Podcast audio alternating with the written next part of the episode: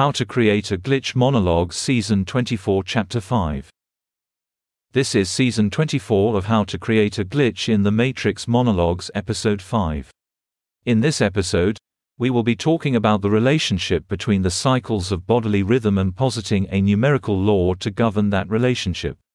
We will be discussing how the application of this law explains a stable consensual reality. This podcast will involve some fairly simple mathematics, which might be easier to write out with a pen and paper handy. Likewise, it would greatly assist to be able to draw a single diagram to explain the overarching ideas.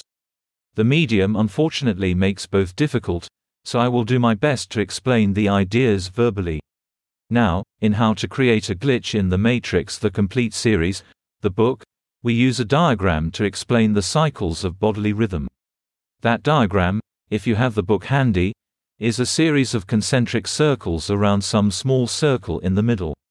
Each of those circles or rings, after the first one, is meant to embody a specific bodily cycle of rhythm. So, for example, for the fastest rhythm, the breathing rhythm, would refer to the initial, smallest concentric circle. The next highest, for example, if you smoke cigarettes every approximately hour and a half, would be the cycle of smoking. The next highest would be the urination cycle, at approximately every four hours and so on and so forth. Each cycle has a corresponding time it takes for the task and a corresponding period for the rhythm. Now, when an individual is existing within a consensual reality, we can posit that those rhythms will be in a stable state. That is to say, they will stabilize at some ratio which reflects that consensuality. Thus, the ratio of how long each task takes to complete to the period of the cycle should produce a predictable relationship. In fact, for fun, I recorded each of these ratios for my own rhythms, while in a state of rest, to determine the relationship. What I discovered was intriguing. A single formula, defined by E or Euler's number, describes the relationship between the ratio, while a power relationship determines the interrelatedness of the various rhythms. So, the equation is Euler's number times 10 to the power of x. And x is equal to negative the level of the rings or concentric circle.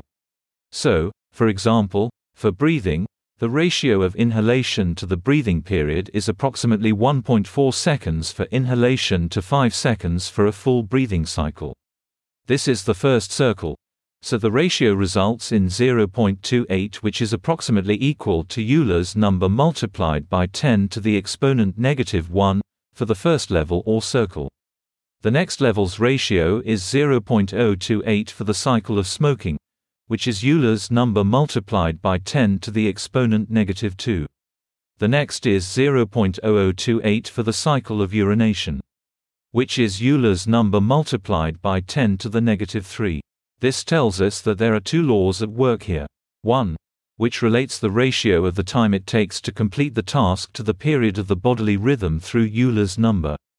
And two, the power law, which relates each cycle to each other according to the exponent set to a negative number for x equals 1, 2, 3, 4, 5, 6 etc.